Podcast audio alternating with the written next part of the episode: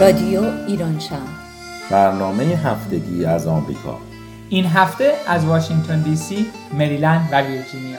برنامه 443 یک شنبه 18 آذر 1397 برابر با 9 دسامبر 2018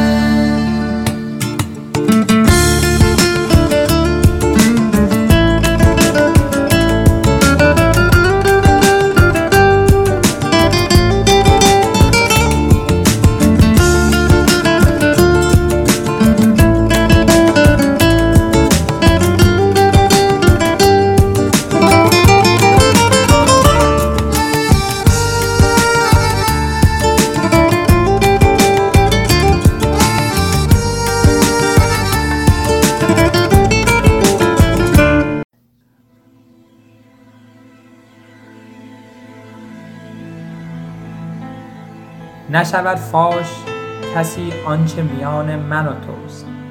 تا اشارات نظر نامرسان من و توست. گوش کن با لب خاموش سخن می‌گویم.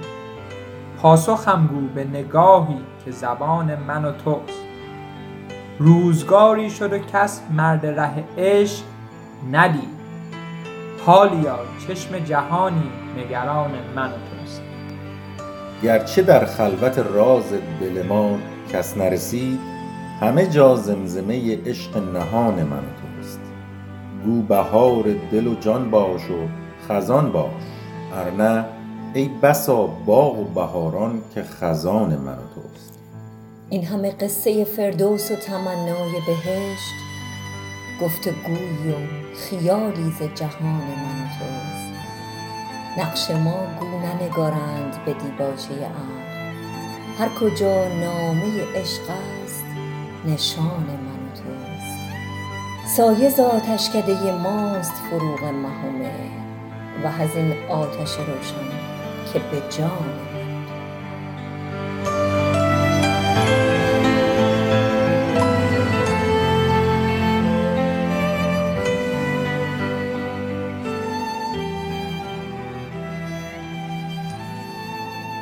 سلام و درود میفرستم خدمت همه شما شنوندگان رادیو ایران شهر. ممنون که بازم با ما هستید. با یک برنامه دیگر در خدمت شما هستیم.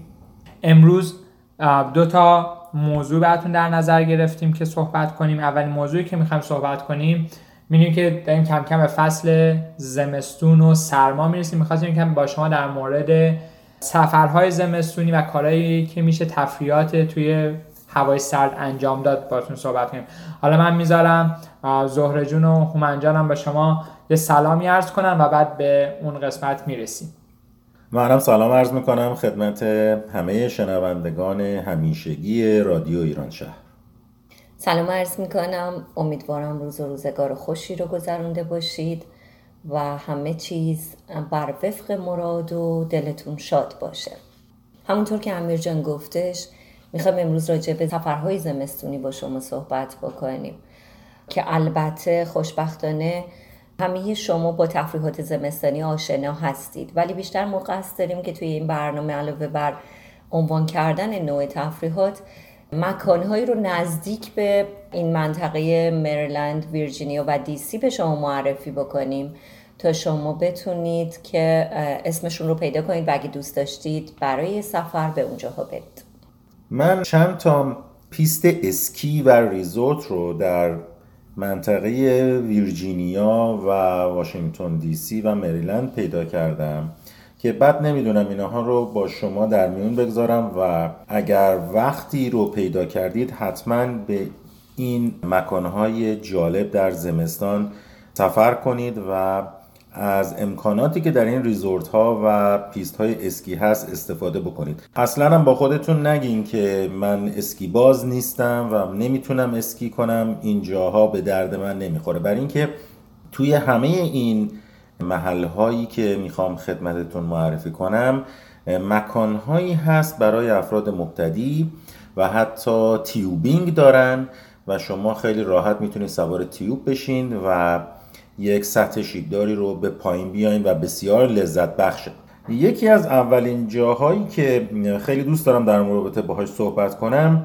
resort ی هست به نام Whitetail و پیست اسکی بسیار جالبیه که حدود یک ساعت و نیمی دیسی هست و من خودم به شخص اینجا رفتم و دیدم که هم tubing داره و هم پیست های مختلف اسکی برای افراد مبتدی و همچنین حرفه‌ای.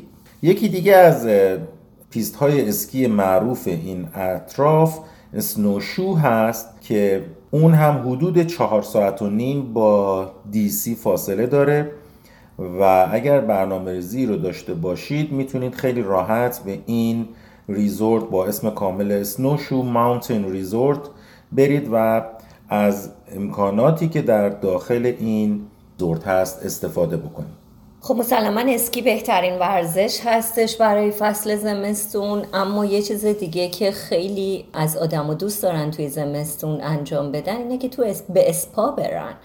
اسپاهایی که در واقع می‌تونه اون سرمای بیرون رو بگیره و باعث بشه که اونا احساس بهتری پیدا بکنن. یکی از اسپاهای خیلی جالب اطراف ویرجینیا که فکر می‌کنم توی Springfield هستش World Spa هستش. World Spa یه اسپای تقریبا 24 ساعته هست با اتاقهای بسیار متنوع و زیاد که هر کدوم از این اتاقها تشکیل شده از سنگ مخصوصی که مثلا یکی از اونها سنگ هایی هست که آرامش میده سنگ هایی هستند که در واقع باعث میشن که فکر باز بشه.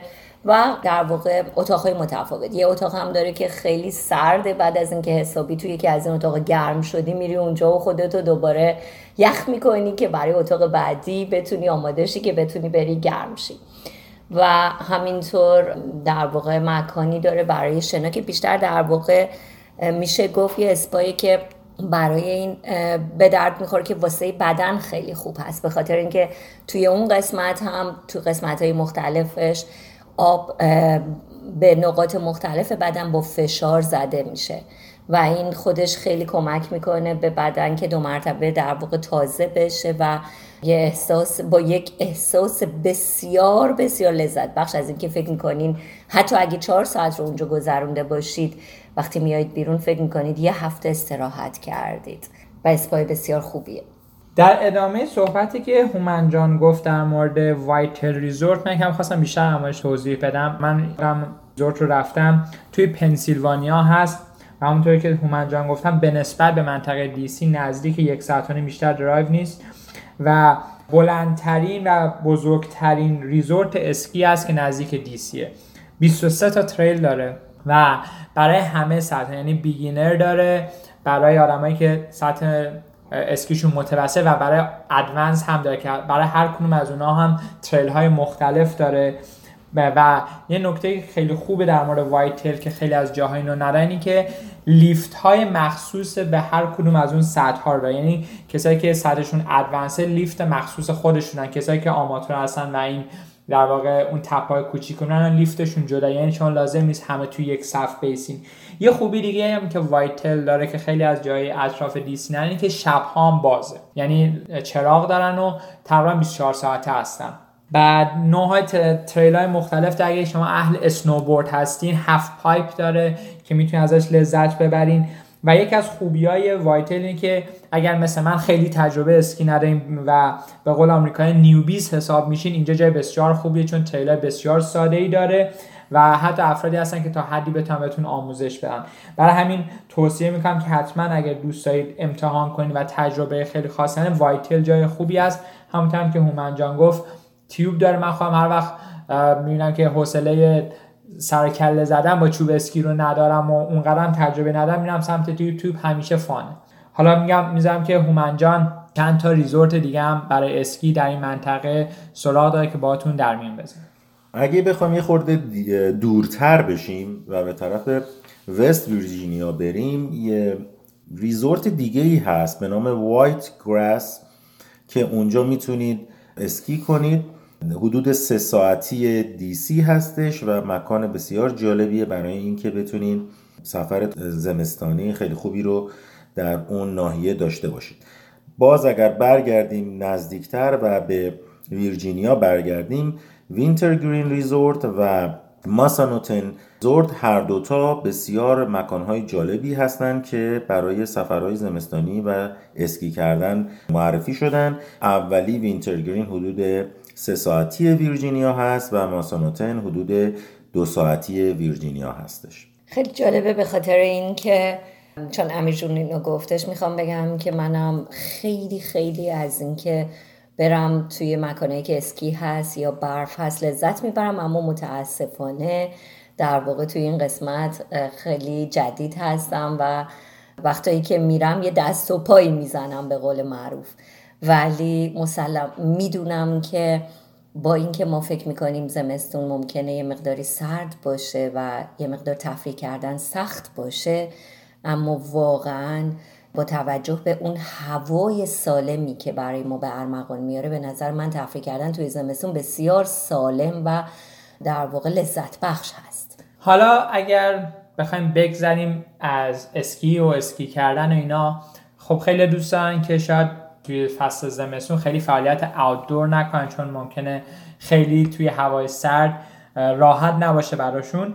یه کاری که توی این منطقه خیلی انجام میدن توی فصل زمستون گرفتن کابین هست. ما در مورد این موضوع صحبت کردیم که چجوری شما می‌تونید کابین بگین در برنامه های قبلیمون در مورد بی با شما صحبت کردیم و در مورد اریاهای مختلفی که توی تابستون میرین. خیلی از همون اریاها شما توی زمستون هم می‌تونین برین. مثلا شنونده ها ولی که خیلی باش آشنا هستن توی فصل زمستون بسیار جای زیباییه و تمام اون کابینا هم دوباره available هستن. خیلی از دوستان برای تفریح مثلا الان فصل holiday season هم داره به ما نزدیک میشه برای کریسمس و New Year خب خیلی ممکنه خانوادهشون در اطراف نباشن یا آمریکا نباشن که بتونن باشون وقت سپری کنن در زمان تعطیلات. می‌تونن با دوستاشون برن یا از این کلبه ها توی Shenandoah Valley یا Deep Creek که توی مریلند هست و اونجا شما می‌تونین خیلی از این کلبه ها game room دارن. بازی های مختلفی دارن و خیلی هاشون چیزی شبیه اسپا دارن که بهش میگن hot tub که شما می‌تونید استفاده کنین لذت ببرین. و همین فکر نکنید که فقط اگر اسکی نمی کنید یا فعالیت های outdoor تو زمستون دوست ندارید هیچ کاری دیگه نیست که بتونید انجام بدید می‌تونید با دوستاتون برین. هر یک از این مکان ها هم از طبیعت زیباش لذت ببرین و هم از اون امکاناتی که تو این کابین ها هستن استفاده کنید یه نکته دیگه هم اینی که کوتاه بگم نزدیک خیلی از این شننده ولی یا دیپ خیلی از واتر پارک ها هستن که این دور هستن که توی زمان زمستون هم باز هستن. که شما می‌تونید به اون تفریحاتی که توی زمان تابستون هم انجام بدین می‌تونید برین اونجا و لذت ببرین. حالا فکرم هومنجان هنوز یه سری اطلاعات دیگه برای شما دارن که باتون در میون من فقط اسم چند resort دیگر رو نام ببرم که اولی Seven Springs حدود سه ساعت و نیمی دی سی هست. و بعدی Bryce Resort هست که اونم حدود دو ساعتی ویرجینیا هست. و صحبت یخ و سرما و زمستان شد. من بدم نمیاد که جایی را معرفی کنم در همین نزدیکی خودمون در National Harbor مریلند که هر سال همین موقع محدوده ای رو درست می‌کنن به نام آیس ویلیج. و خیلی جالبه که اگر دوست داشته باشین مخصوصا بسیار جالبه برای بچه ها و همچنین سنهای بالاتر شهر یخی درست کردن مجسمه های یخی و بسیار جالبه که اگر آدرسش هم بخواین کنار گیلورد هتل در نشنال هاربر شما می‌تونین سوله رو ببینید که شهر یخی رو درست کردن و هر روز می‌تونین از اونجا دیدن کنید نکته خیلی خوبی گفت هومن جان. توی منطقه واشنگتن دی سی کارهای مختلف دیگه هم هست که میشه مثلا توی فصل زمستون کرد. ice skating اگه کسی علاقه داشته باشه توی downtown Silver Spring مریلند و Reston Town Center توی ویرجینیا دو تا ice rink بسیار قشنگ و خوب دارن که البته outdoor برای ice skating که اونجا به شما هم کفشاشو میدن و معمولا هم همشون تا ساعت ده یازده شب بازن هر روز هفته. برای همین اگر ice skating علاقه دارین و خیلی هم نمی‌خواین هزینه کنین Silver Spring مریلند و Reston ویرجینیا می‌تونه جای خیلی خوبی باشه برای شما. این ice skating معمولا خیلی طرفدارش بچه های نوجوان هستن و می‌خواستم منم اضافه بکنم که توی Town Center Rockville هم یک قسمتی هست برای این مسئله که اگر دوستانی که اونجا هستن می‌تونن بچه هاشون رو ببرن یا دوستان جوانتری که دوست دارن از این تفریح استفاده کنن می‌تونن اونجا برن. امیدوارم که زمستون بسیار گرمی داشته باشید و دلتون شاد باشه. با هم به قسمت بعدی برنامه میریم.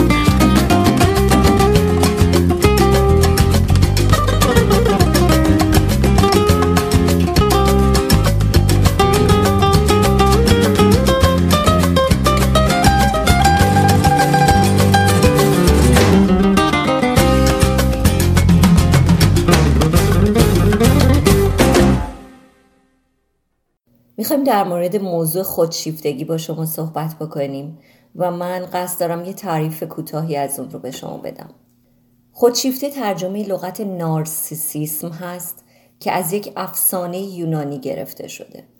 در این افسانه مرد جوونی به اسم نارسیوس عاشق عکس خودش که توی آب افتاده میشه و وقتی به آب میپره تا اون رو کسی رو که تو آب بوده و فکر می‌کرده یه هوری دریایی بگیره غرق میشه. البته اینجا میگه مرد جوان ولی من این داستان رو برای زن جوانی خوندم. و اگر بدونید مثلا نارسیس اصلا یک اسم هستش که الان ازش استفاده میشه. اسم بسیار زیبایی هم هست. اسم یکی از دوستان من هست. اسم گل نرگس هم اتفاقا بله. از همین قضیه میاد. دقیقا. خودشیفته در اصطلاح به کسی گفته میشه که خیلی عاشق خودش باشه. اگرچه دوست داشتن خودمون ویژگی مطلوبیه ولی زیاده روی در دوست داشتن خودمون باعث به وجود اومدن مشکلاتی میشه که نه تنها خودمون رو بلکه اطرافیانمون رو هم آزار میده. خودشیفتگی می‌تونه یه مانع جدی در روابط و مناسبات بین فردی بشه و ویژگی های شخصیت خودشیفته می‌تونه به عنوان یک عامل منفی به هر ارتباطی ضربه بزنه. یه نکته ای که در مورد خودشیفتگی باید اشاره کردین این که همونطور که زهره جون گفت اگر از یه حدی بگذره یک اختلال روانی محسوب میشه و شما باید به این پیش روانشناس و در واقع سعی کنید که اون رو درمان کنید. فروید عقیده داره که بسیار از خصیص های خودشیفتگی که با بشر وجود داره از زمان تولد با فرد هست و اولین فردی بود که توی روانشناسی فروید بود که سعی کرد خودشیفتگی رو با روانکاوی توضیح بده. یکی دیگه از روانشناسان انرو موریسون ادعا می‌کنه که در دوران بزرگسالی میزان مفیدی از خودشیفتگی در انسان باید وجود داشته باشه که اون انسان بتونه روابط خوبی رو با دیگران برقرار کنه و در واقع این نوع از خودشیفتگی خوبه. وگرنه شما اون اعتماد به نفس کافی رو برای برقرار کردن برای رابطه با دیگران نخواهید داشت. همونطور که زهره جون گفت این خودشیفتگی یا نارسیزم وقتی میزانش خیلی در واقع اکستریم بشه یا زیاد از حد بشه باعث میشه که شما به یک حدی از خودپرستی یا خودپسندی برسید که تمام افراد دورورتون رو ممکنه آزار بده. و باعث هم این خواهد شد که شما تو اون جامعه از اون جامعه جدا میشین و یک حالت فردگرایی رو پیدا می‌کنید مصاحبه ای رو با دکتر جوزف بورگو انجام دادن. که ایشون نویسنده کتابی به نام خودشیفته ای که می‌شناسید. و از ایشون سوال کردن که چه راههایی وجود داره برای اینکه ما متوجه بشیم که ما خودمون خودشیفته هستیم یا نه دوستمون رئیسمون یا همکارمون آیا درگیر این آرزه روانی هست یا نه. و ایشون معتقده که در بسیاری از خصوصیات می‌تونید شما دقت کنید و اگر دارا باشه این خصوصیات رو اون شخص می‌تونید بگید که دارای خودشیفتگیه اولین خصوصیت اینه که خیلی جالبه در ورزش بسیار تقلب می‌کنن و جر می‌زنن. و برگو معتقده که بسیار حالت قلدر معابانه دارن و یکی از آزاردهنده ترین ویژگی های این افراد اینه که بسیار مستعد هستند که بازنده بی جنبه و حتی برنده بی جنبه باشند. به عبارت دیگه وقتی که مسابقه ورزشی رو توش میبازن سعی می‌کنن که به داور اهانت کنن اهانت کنن و وقتی برنده میشن بازنده با دیده حقارت نگاه کنن و بهش توهین کنن. از خصوصیات بعدی که برگو معتقد یک شخص خودشیفته دارای اونه اینه که احساس می‌کنن به اندازه کافی هیچ وقت ازشون تقدیر نشده. برای همین یک احساس خود بزرگ پنداری دارن و همیشه از دنیا شکایت می‌کنن و اینکه لیاقت چیزی بهتر دارند و فکر می‌کنن تایید و تصدیقی رو که سزاوارش هستند رو هیچ وقت دریافت نکردن. همچنین برگو معتقده که این افراد بسیار زودرنجن تدافعی عمل می‌کنن مضطربن و همچنین درونگرا هستند. بنابراین با دقت توی این خصوصیات ما می‌تونیم افراد رو خودشیفتر رو نسبت به دیگران متمایز کنیم. و همچنین معتقد بورگو که این افراد خودشیفته فکر می‌کنن که همه احمق هستند. بسیاری از این خودشیفته ها فکر می‌کنن خودشون علامه دهرن و به سختی معمولا با همکاران و دوستانشون کنار میان چون نمی‌تونن باور کنن که احتمال داره درباره چیزی اشتباه کنن. گرچه همه افراد تا حدی ویژگی خودشیفتگی رو دارن همه ما من فکر می‌کنم یه وقتایی اونو بروز هم میدیم اما افرادی هم هستن که به طور خاص مبتلا به خودشیفتگی هستند. یعنی اون رفتار به شکلی جز ویژگی شخصیتی اونو شده و اونها رو بیمار کرده. که بهش میگن نارسیسیست پرسونالیتی دیزوردر که با احساس عمیق اهمیت خود خود بزرگ بینی و نوعی بینظیر بودن در واقع مشخص میشه. افراد خودشیفته افراد خودشیفته خودشون آدمای خیلی خاصی می‌دونن. درباره تواناییشون اقراق و غلوف می‌کنن. محتاج توجه و تایید شعف تعجب مهربانی زیاد هستن. و انتظار دارن به طور خاصی با اونا رفتار بشه. تحمل انتقاد براشون خیلی سخته و در مقابلش خیلی سریع عصبانی میشن و اون فرد رو به نادانی و حماقت و عدم درک واقعیت متهم می‌کنن. خود رو قوی، مشهور، داناترین قلمداد می‌کنن و انتظار اطاعت و پیروی دیگران رو دارن. چند تا خصوصیت بالینی دیگه در ادامه مشخصاتی که زهره جون گفت در فردی که این مشکل در واقع خودشیفتگی رو از لحاظ در واقع روانشناختی اینه که فقط نظر خودشون رو قبولن این افراد و اغلب در طمع کسب شهرت و ثروت باد آوردن یک نکته دیگه اینه که به نظر خیلی مهمه این افراد نمی‌تونن همدلی از خودشون نشون بدن و همیشه بعد دستیابی به اهداف خودخواهانه خودشونه که تظاهر به هم دردی می‌کنن. حالا یک گذری بزنیم توی جامعه امروز که زندگی می‌کنیم. خیلی از سیاستمداران دنیا در واقع ازشون انتقاد میشه که این افراد نارسیزم دارن و یا همدردی اصلا نمی‌کنن یا اگر می‌کنن فقط در ادامه اون اهداف خودشون هست که دارن در واقع همدردی می‌کنن. این یک موضوع نیست که شما فکر کنین موضوع کوچیکی در لایه های مختلف اجتماع می‌تونه اثرات بسیار بزرگی داشته باشه. در ادامه همین می‌خواستم بگم که یک فرهنگ خودشیفتگی هم وجود داره.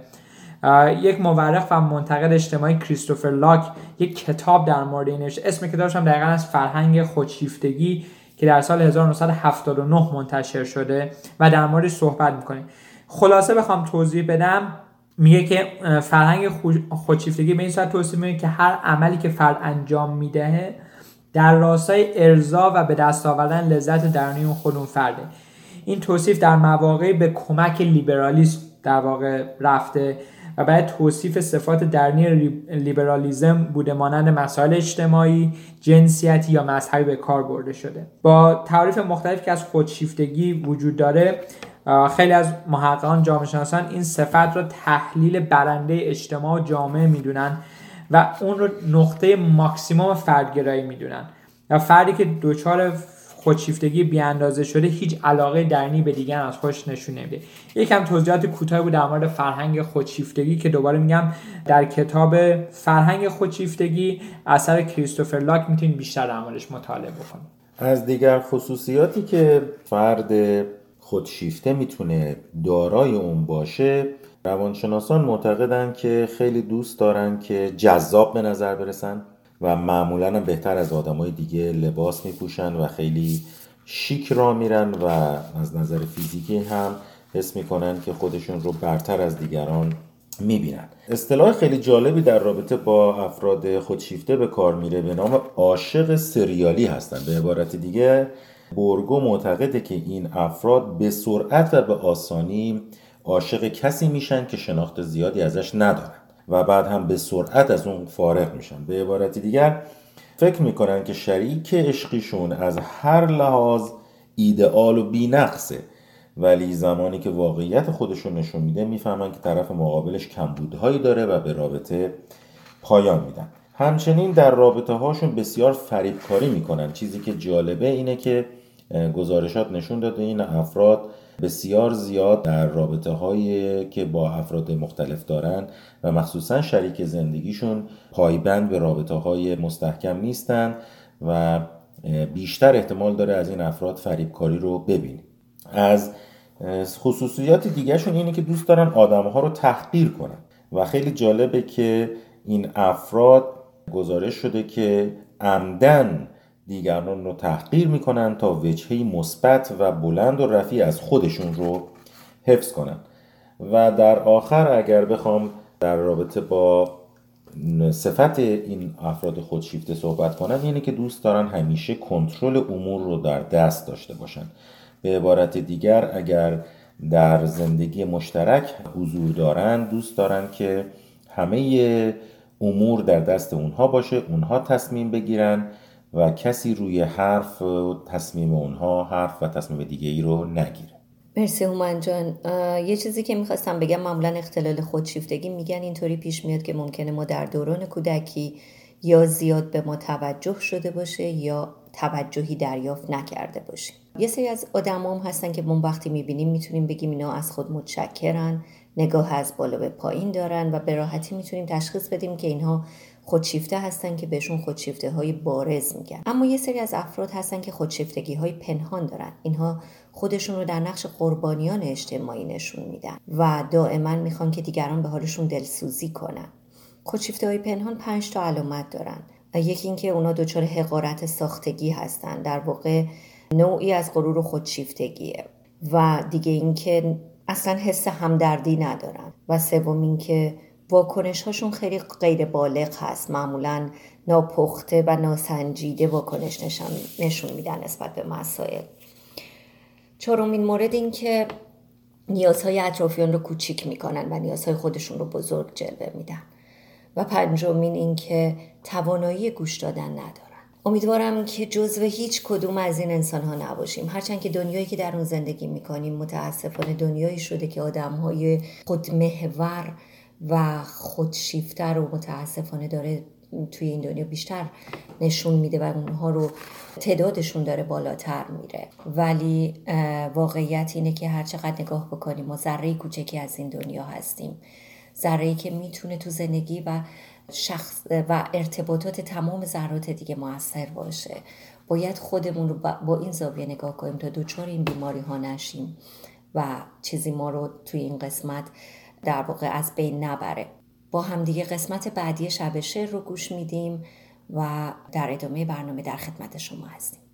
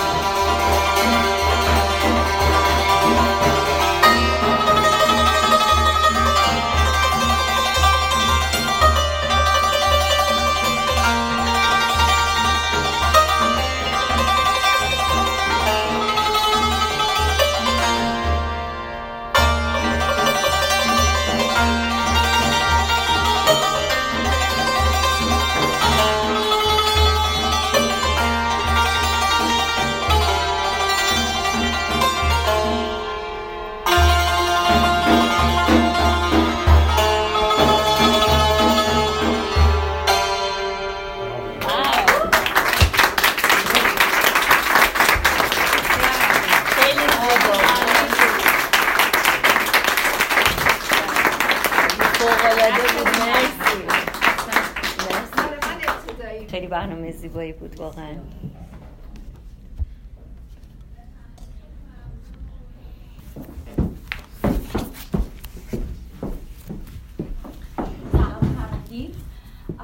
من یه چیز کوچیک واقعا دلم نیومد بگم که تو صحبت های زهره جون که می‌گفتن که در رابطه با فروغ و در رابطه با اینکه چقدر فروغ محدودیت داشته چقدر مردها محدودش می‌کردن. می‌خوام قشنگ محکم بگم که ما هنوز همون جامعه متاسفانه. سالها بعد از یه این منتالیتی که عوض نمیشه هیچ وقت مردای ما. و یه منتالیتی هم هست که تو زنای ما هیچ وقت عوض نمیشه که فکر کنم همیشه باید حرفش کنن همیشه باید سرشون پایین باشه. ولی امیدوارم که واقعا یه زمانی عوض بشه. من همیشه خودم بچه ندارم ولی خیلی وقتا پیش دوستای مادرم که می‌گفتم کاش که مادرها به بچه هاشون یاد بدن. کاش که مادرها به پسراشون یاد بدن مادرها به دختراشون یاد بدن که چطوری زندگی بکنن. به خاطر اینکه شاید من فکر می‌کنم در آخر زنها هستن که می‌تونن یه سری چیزا رو عوض بکنن. یه شعری رو آماده کردم از فروغ که باهاتون به اشتراک می‌ذارم. آهی زندگی منم که هنوز با همه پوچی از تو لبریزم. نه به فکرم که رشته پاره کنم نه برانم که از تو بگریزم. همه ذرات جسم خاکی من از تو ای شعر گرم در سوزن.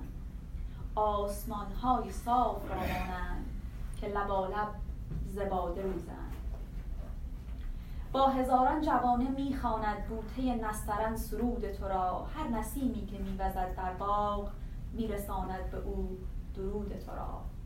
من تو را در تو جستجو کردم نه در آن خوابهای رویایی. در دو دست تو سخت کاویدم پر شدم پر شدم ز زیبایی.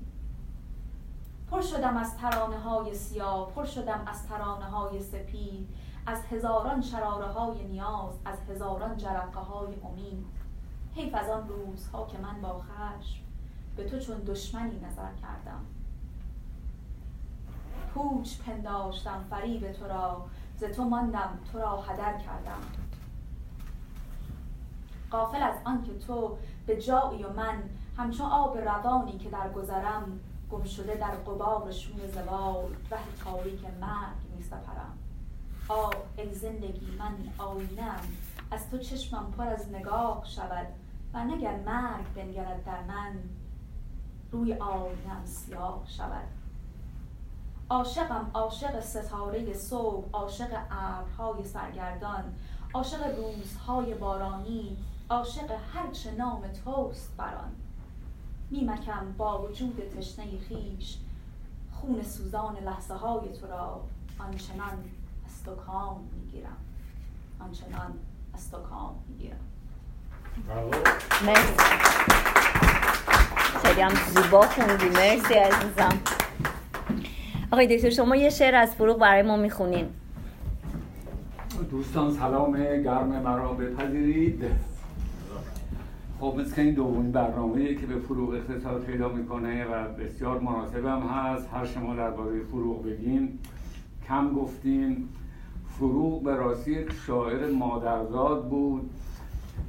مهمترین کارش تولد دیگره ولی قبل از اون سه تا کتاب اصیل و اسیان و دیوار رو انتشار داد که در همون کتاب ها استعداد بزرگ شاعری خودش رو نشون داد. شعرهایی مثل بر روی ما نگاه خدا خنده می‌زند با آنکه پی به چشمه لطفش نبرده این زیرا چو زاهدان سیه کار خرق پول پنهان دیدگان خدا می نخورده ایم.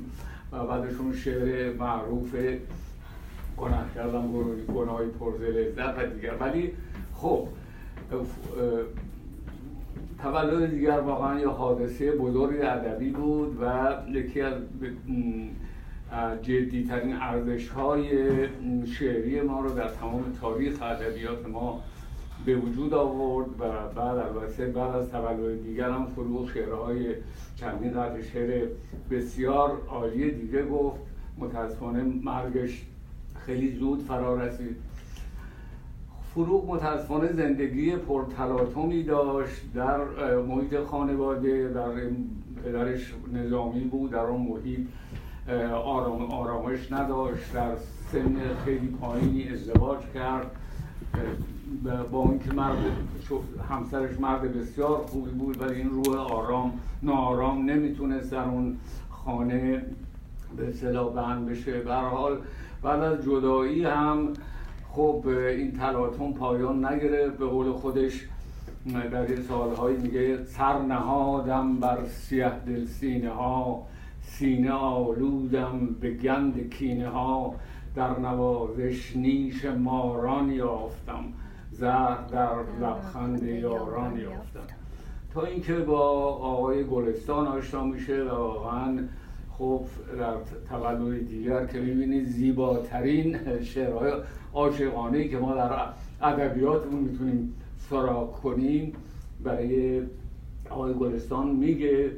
البته در اونجا هم متاسفانه موقعیت راحتی نداشت فرو برای که خانم دیگه هم در, اون در اونجا بود و بعدش هم که ما می‌فهمیم از این مصاحبه که با آقای گلستان شده مثلا شما کتاب نوشتن با دوربین رو بخونید. ببینید این آقای این مرد واقعا پر از وجود خودش و در اون کتاب تمام روشنفکرای کسانی که در صحنه روشنفکری رو مقایم تحقیر می‌کنه و در مصاحبه های اخیرش هم تقریبا هم مرد بسیار با استعداد داستان نویس درجه یکی پیپتای درجه ولی خب سخت و گویا در روز مرگش فرو فراساد به گومگویی داشته با این و با حالات ناراحتی بیرون میره.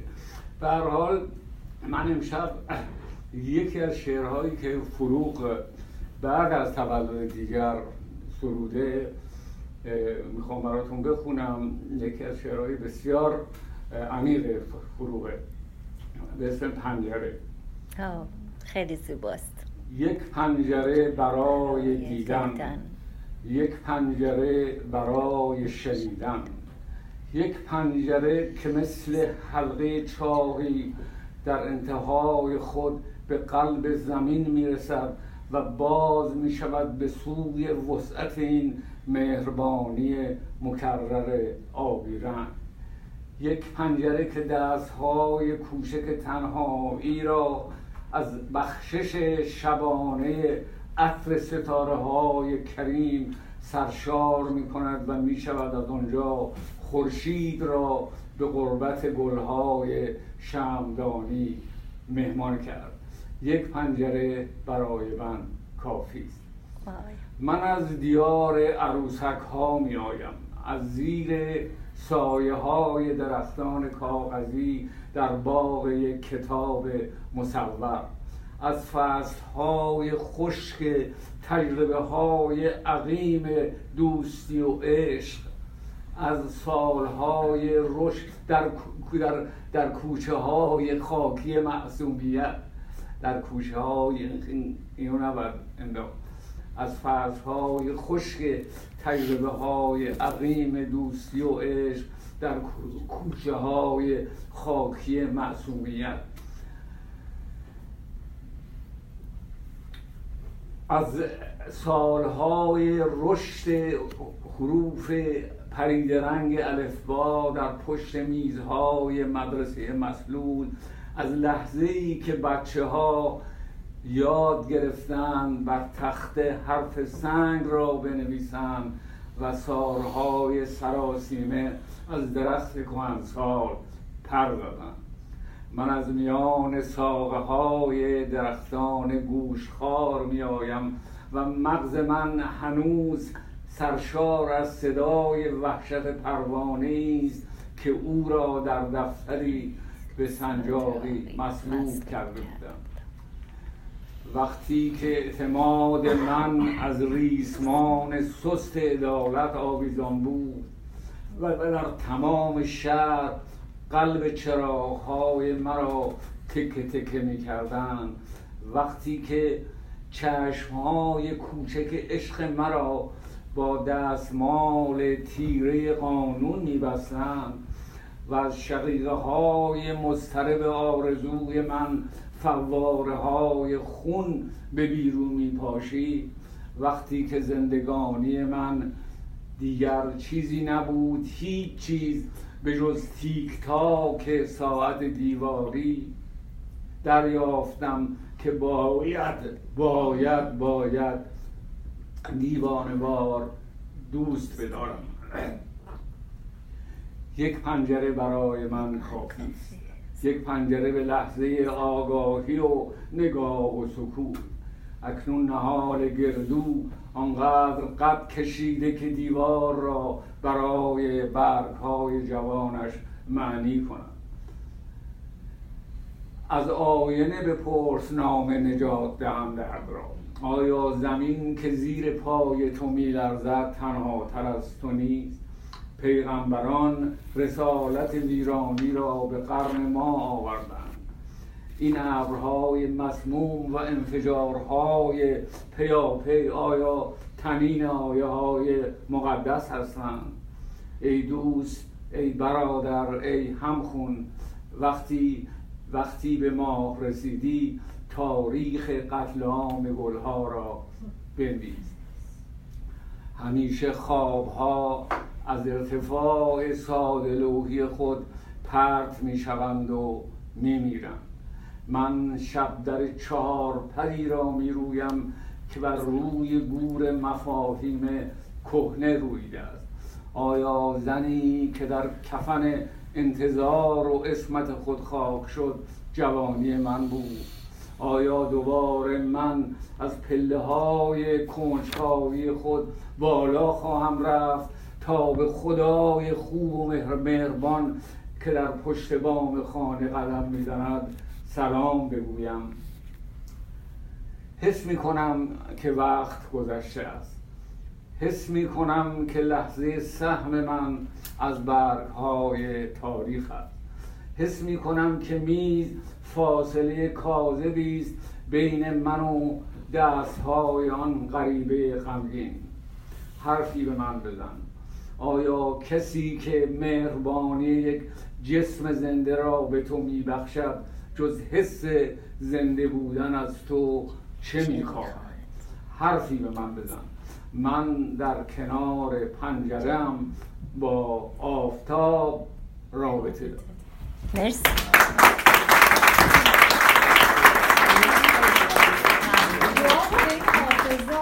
واقعا یعنی حافظه شما اصلا مثال زدنیه واقعا. یکی از زیباترین شعرهای واقعا. همینطوره. شما ببین توش من بعد از که میریم میریم کارات گریه بهم دست. واقعا. منم همینطور همینطوره. واقعا. خیلی ممنون. آقای متشرعی شعرتون رو من در خدمتتونم.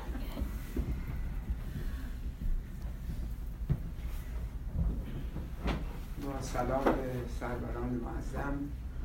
من به جای شعر شعر که ماشاءالله شما با اون دیکلمه قشنگی که می‌کنید و جناب دکتر دیگه خواهش می‌کنم. شعر نمی‌تونم بگم. من مثل چهار دقیقه وقتی که ما هم بدیم یه چیزی ت- تتمه صحبت های حضرت عالی و جناب دکتر لطفالیان بکنم. و اون اینه که خودم که یک بررسی کردم بعد از به اصطلاح هفتاد و هفت سال سنی که ازم گذشته تو این شعرا و نویسندگان مخصوصا زنها می‌بینم سه تا از زنان به اصطلاح عزیز فرهنگی و علمی ما چه حیف شد که در عنفوان جوانی جانشان رو از دست دادن. حالا اونایی که به سن بالا رسیدن خب زیادن.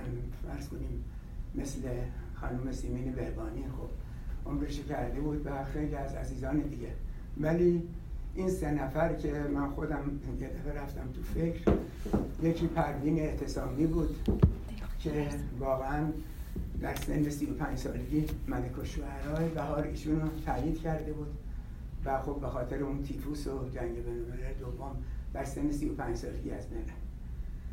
دومیشم همین فروغ فرخزاد عزیز بود که در سن 32 سالگی همون تازه شکوفاییش بود که 1113 تا 1145 32 سال.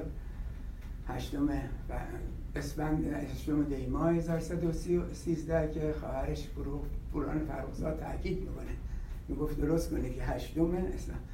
و در گذاشتم 24 بهمن 1145 حیف. یکی هم پروفسور میرزاخانی مریم میرزاخانی که واقعا ایشون هم دلش میسوزه یه همچین کسایی که مخصوصا پروفسور میرزایی که دیگه بنی واقعی جهانی بود.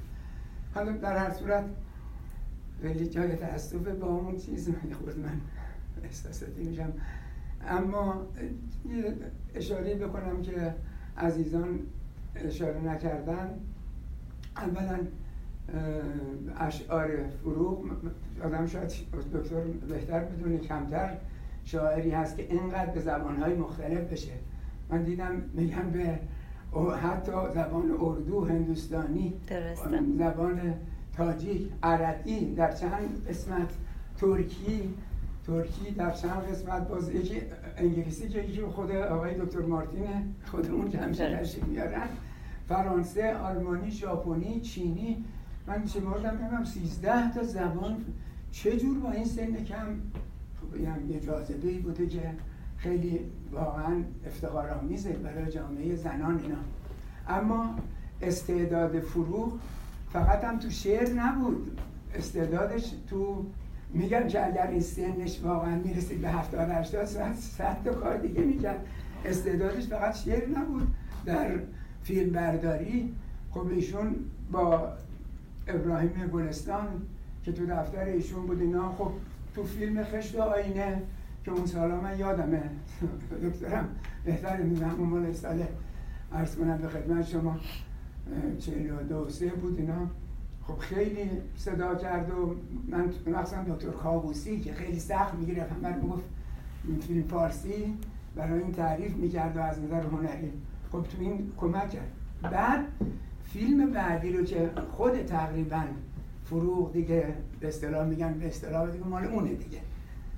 در حالا ممکنه کمک ابراهیم گلستان هم بوده ولی اصلش مال خودش بود. فیلم این خانه سیاه هست که ایشون رفت تو خانه جزامیان به اصطلاح باقای چی بهش میگن؟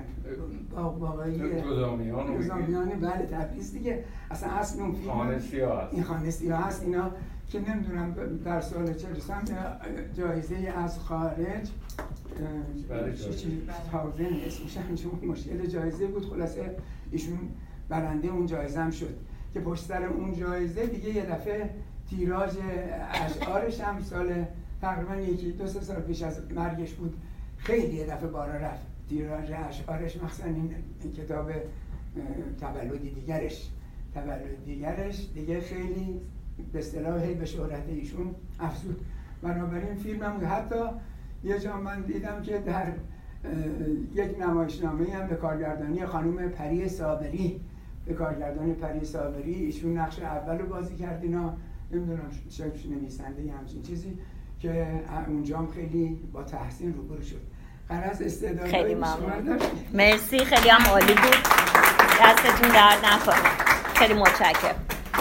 چقدر این برمیگرده به اون چیزی که گفتم که فروغ با مرگ خیلی ارتباط نزدیکی داشت و خیلی راحت خیلی جاری و روان راجع به مرگ مینوشت و صحبت می‌کرد و این به نظر من آزادی و رهایی اون از بند زندگی و قید و بند رو نشون میده. شاید بیشتر از همه. دوستان دیگه هستن که دوست داشته باشن شعر بخونن؟ من می‌خوام با تو یه شعر بخونم اگه اب نداره. البته این این شعر گرتن بدهید شعر که جدیدن یه موزیک ویدیو. مال فروغ واقعا. چی؟ کدوم گرتن بدهی دل ندهی. فکر نمی کنم. منم خیلی شنیدم که این مال فروغ توی نیست. اینترنت یه ایده هستن که یه شعرهای رو پخش می‌کنم. به اسم بعضی از شاعرها من خودم قبلا می‌دونم مال اونا بعضی هاشو من قبلا داشتم یکی هم. نه من در چیز کنم از مجموعه های شعر فروغ اینو. اصلا به, بهش- به کلام فروغ نمی‌خوره. اصلا نمی‌خوره. خانم اه، نیلوفر می‌تونم شما رو یه لحظه اینجا داشته باشم؟ از تو می‌تونم خواهش کنم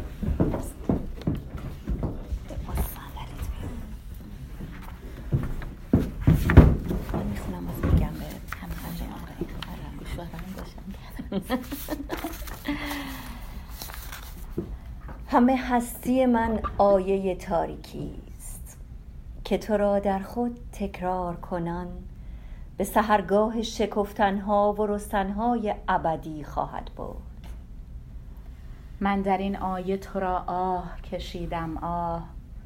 من در این آیه تو را به درخت و آب و آتش پیوند زدم. زندگی شاید یک خیابان دراز است که هر روز زنی با زنبیلی از آن میگذرد. زندگی شاید ریسمانی است که مردی با آن خود را از شاخه میآویزد. زندگی شاید طفلی است که از مدرسه برمیگردد. زندگی شاید افروختن سیگاری باشد در فاصله رخوتناک دو هماغوشی. یا عبور گیج رهگذری باشد که کلاه از سر بر می دارد و به یک رهگذر دیگر با لبخندی بیمعنی می گوید صبح بخیر. زندگی شاید آن لحظه مستوری است که نگاه من در نینه چشمان تو خود را ویران می سازد و در این حسی است که من آن را با ادراک ما و با دریافت ظلمت خواهم آویخت.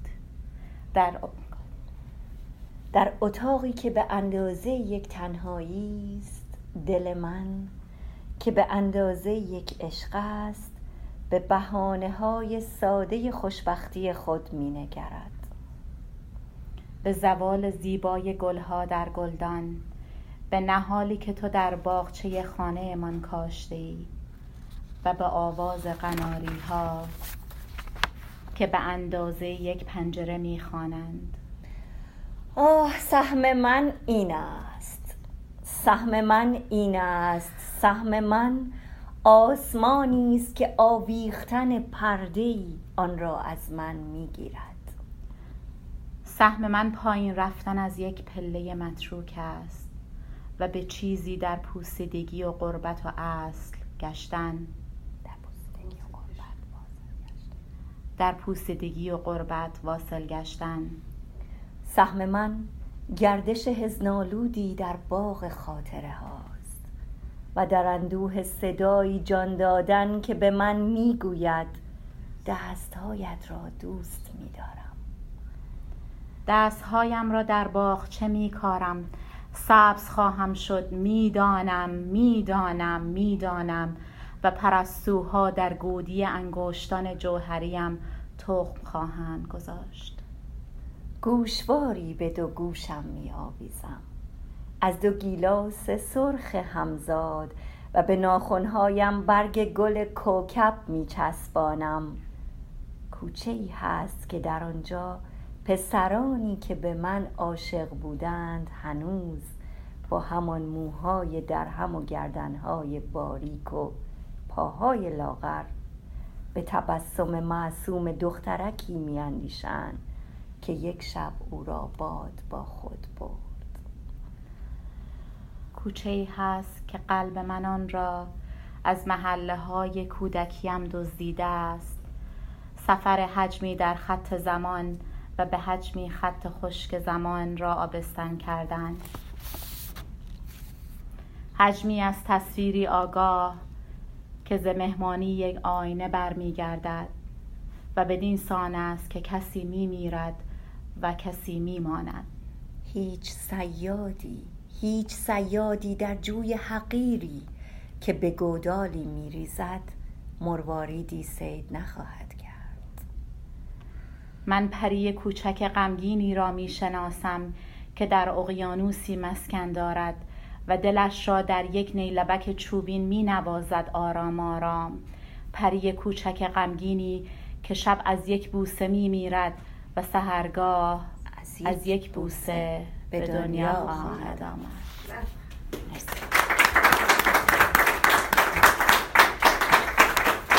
اینم به نظر من یکی از زیباترین شعر یکی از یعنی همه شعر فرو به نظر من خیلی هاشون قشنگه مخصوصا توی مجموعه تولد دیگرش مرسی نیلوفر جان. خیلی ممنون. مرسی.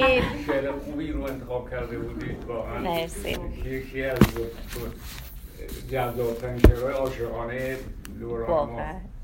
واقعا همین بله ببین در سال 1337 مجله روشنفکر که زیر نظر زندگان فریدون مشیری داره می‌شد یک مطلع غزلی رو از سایه به مسابقه گذاشت. و این مطلع اینه. امروز قصه دل من گوش می‌کنی فردا مرا چو قصه فراموش می‌کنی. و همه شاعرای معتبر اون زمان شرکت کردن. حالا اتفاقا هفت هفت غزل انتخاب شد که از غذای اتفاق شعر بنده هم انتخاب شد. ولی شعر فرو از همه قشنگتر بود که من دو بیتش رو به یادم هست و واقعا شاعران است. میگه چون سنگ ها صدای مرا گوش می‌کنی سنگی و ناشنیده فراموش می‌کنی. رگبار نوبهاری و خواب دریچه را از ضربه های وسوسه خب. پرجوش مخشوش می‌کنه. رگبار نوبهاری و خواب دریچه را از ضربه های وسوسه. مخشوش ببین چقدر شاعران در قالب غزل هیچ کدام تو زیبایی فروغ شعر واقعا. مرسی آقای دکتر. مرسی از شما. خیلی ممنون که تشریف آوردین. مرسی. امیدوارم که به هر حال شب خوبی داشتین.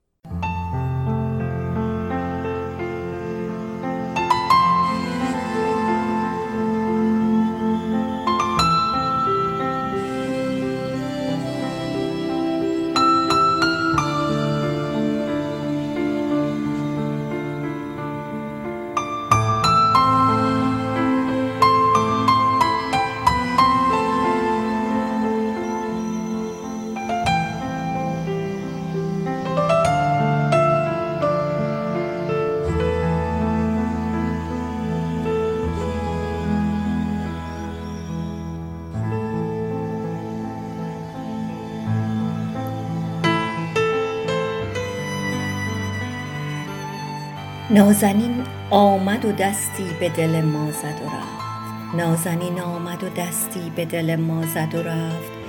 پرده خلوت این غمکده بالا زد و رفت. کنج تنهایی ما را به خیالی خوش کرد.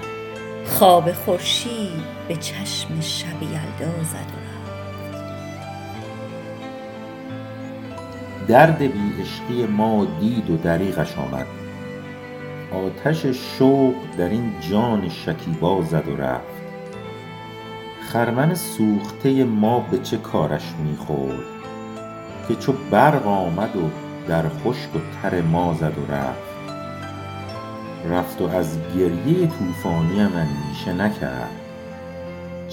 چه دلی داشت خدایا که به دریا زد و رفت. بود آیا که ز دیوانه خود یاد کند آن که زنجیر به پای دل شیدا زد و رفت؟ سایان چشم سیه با تو چه می گفت که دوش؟ عقل فریاد برآورد و به صحرا زد و رفت. شعرهایی که این دفعه برای شما خوندیم شعرهای بسیار معروفی از امیر هوشنگ ابتهاج هست. که ایشون متخلص به ه الف سایه بودن. ایشون از شاعران بزرگ مملکت ما هستن و شعرهایی که ازشون خوندیم از معروفترین شعرهای ایشون بود.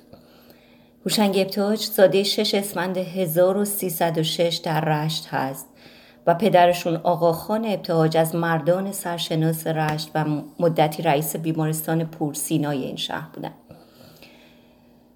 می‌دونم که همه شما با این شاعر بزرگ آشنا هستید و اگر که دوست دارید می‌تونید مراجعه کنید و بقیه آثار و اشعار ایشون رو بخونید. خوشبختانه ایشون هنوز در قید حیات هستند و ما از نعمت حضورشون بهره مند هستیم.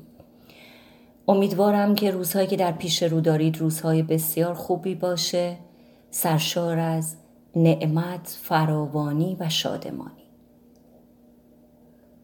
دلی شاد و لبی خندان برای همتون آرزو می‌کنم. امیدوارم که همیشه شاد و سربلند باشید. ممنون که با ما همراه هستید. امیدوارم که در این روزهای زمستانی چراغ دل خونتون گرم و نورانی باشه. خدا نگهدار.